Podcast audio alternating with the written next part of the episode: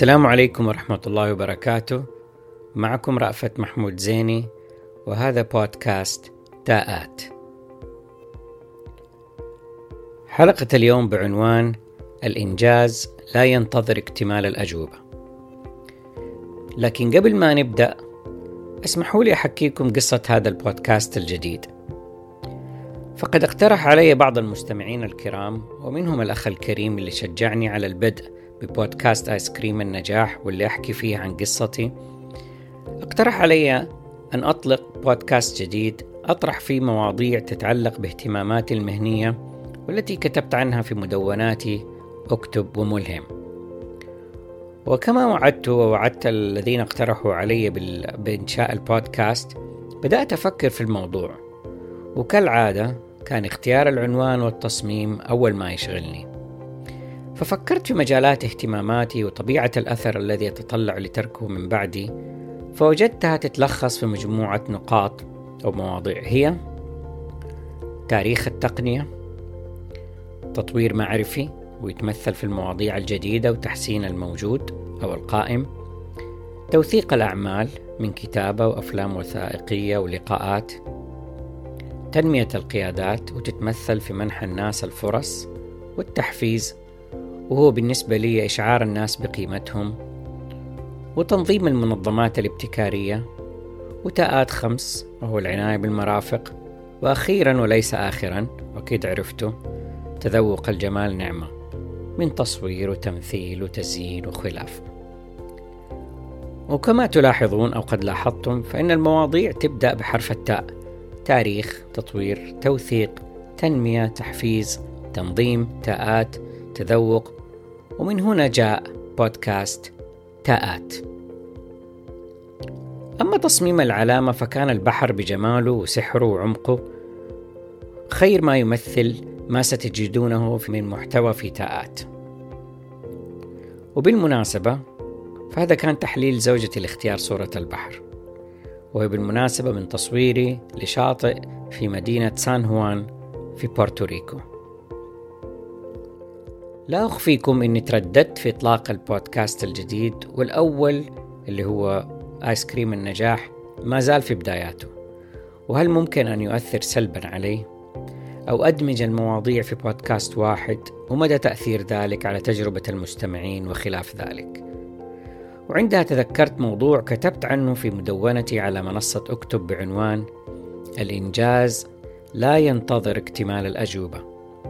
لذلك لم أنتظر اكتمال الأجوبة وتوكلت على الله وقررت إطلاق بودكاست تاءات واخترت له أول موضوع أكيد متوقعين إنه الإنجاز لا ينتظر اكتمال الأجوبة.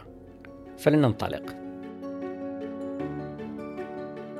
المتأمل في معظم الإنجازات البشرية التي شكلت منعطفات هامة في مسيرة التاريخ وخصوصا التقنية منها يجد أنها لم تصل إلى كل الأجوبة اللازمة لمعرفة الطريقة المثلى لتحقيقها.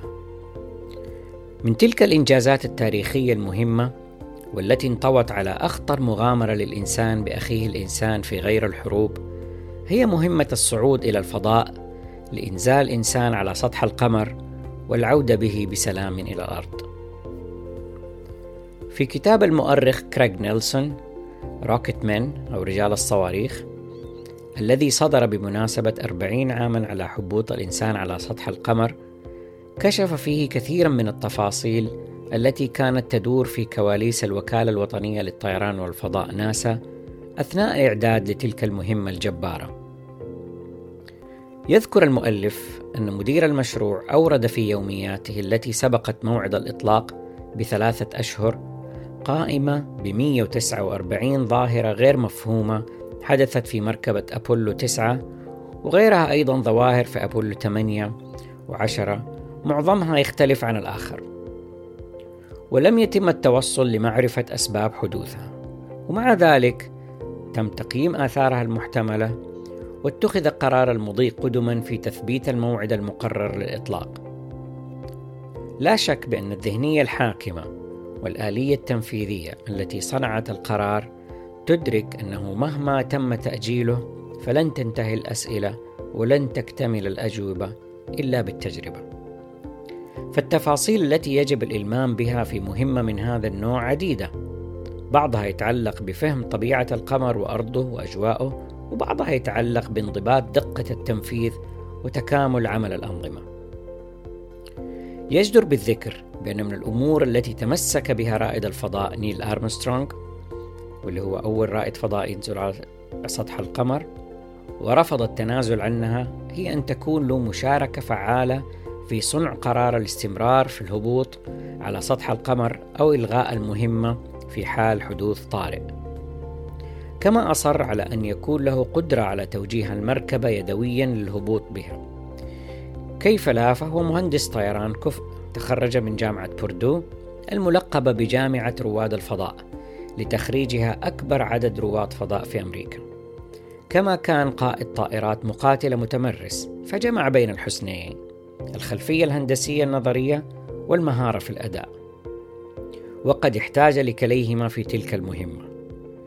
وإليكم القصة كما يرويها كريغ نيلسون في كتابه وكما ظهرت في مسلسل For All Mankind الذي يعرض على Apple TV Plus ويقول كريغ في آخر مرحلة قبيل الهبوط على سطح القمر.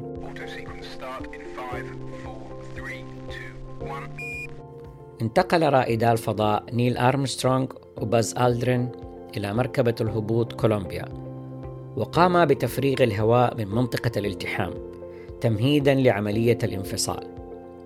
إلا أن العملية لم تتم بالشكل الكامل حيث بقيت هناك كمية بسيطة جدا من الهواء. تسببت في دفع المركبة بشكل أسرع عند الانفصال مما نتج عنه زيادة في سرعة هبوطها وبالتالي ازدياد الحاجة لمزيد من الوقود لكبح جماحها. إضافة إلى ذلك فقد انحرفت عن الموقع الذي يفترض أن تهبط فيه، مما استدعى أن يقوم أرمسترونغ بالتحكم فيها يدويا للبحث عن موقع مناسب للهبوط. علما بأن الوقود الذي كان معه لم يبق منه في النهاية إلا ما يكفي لخمس ثوان من التحليق كي لا يستهلك من الوقود اللازم للعودة إلى المركبة الأم. فكان بين خيارين إما أن يلغي المهمة ويتجه بالمركبة إلى الأعلى أو يواصل المناورة مع المخاطرة باستنفاذ الوقود والاصطدام بسطح القمر أو الهبوط بسلام مع عدم القدرة على الانطلاق من جديد للالتحام بالمركبة التي تنتظرهم في مدار حول القمر ليتمكن من العودة إلى الأرض من جديد أو ينجح في كليهما. فكان له ما اجتهد لتحقيقه وهو الهبوط والعودة بسلام. ولم يكن ليتأتى له وللبشرية جمعاء ذلك الإنجاز دون خوض التجربة وحشد حصيلة الخبرة والمعرفة والتدريب لإنجاح المهمة والتعامل الناضج مع التحديات وإضافة نتائجها إلى رصيد أجوبة الأسئلة التي رغم بقاء بعضها حتى الآن دون إجابة لم تعق تقدم البشرية وانطلاقها لخوض غوايب الكون. في الختام أشكر لكم الاشتراك ونشر بودكاست تاءات وبودكاست آيس كريم النجاح وإلى اللقاء.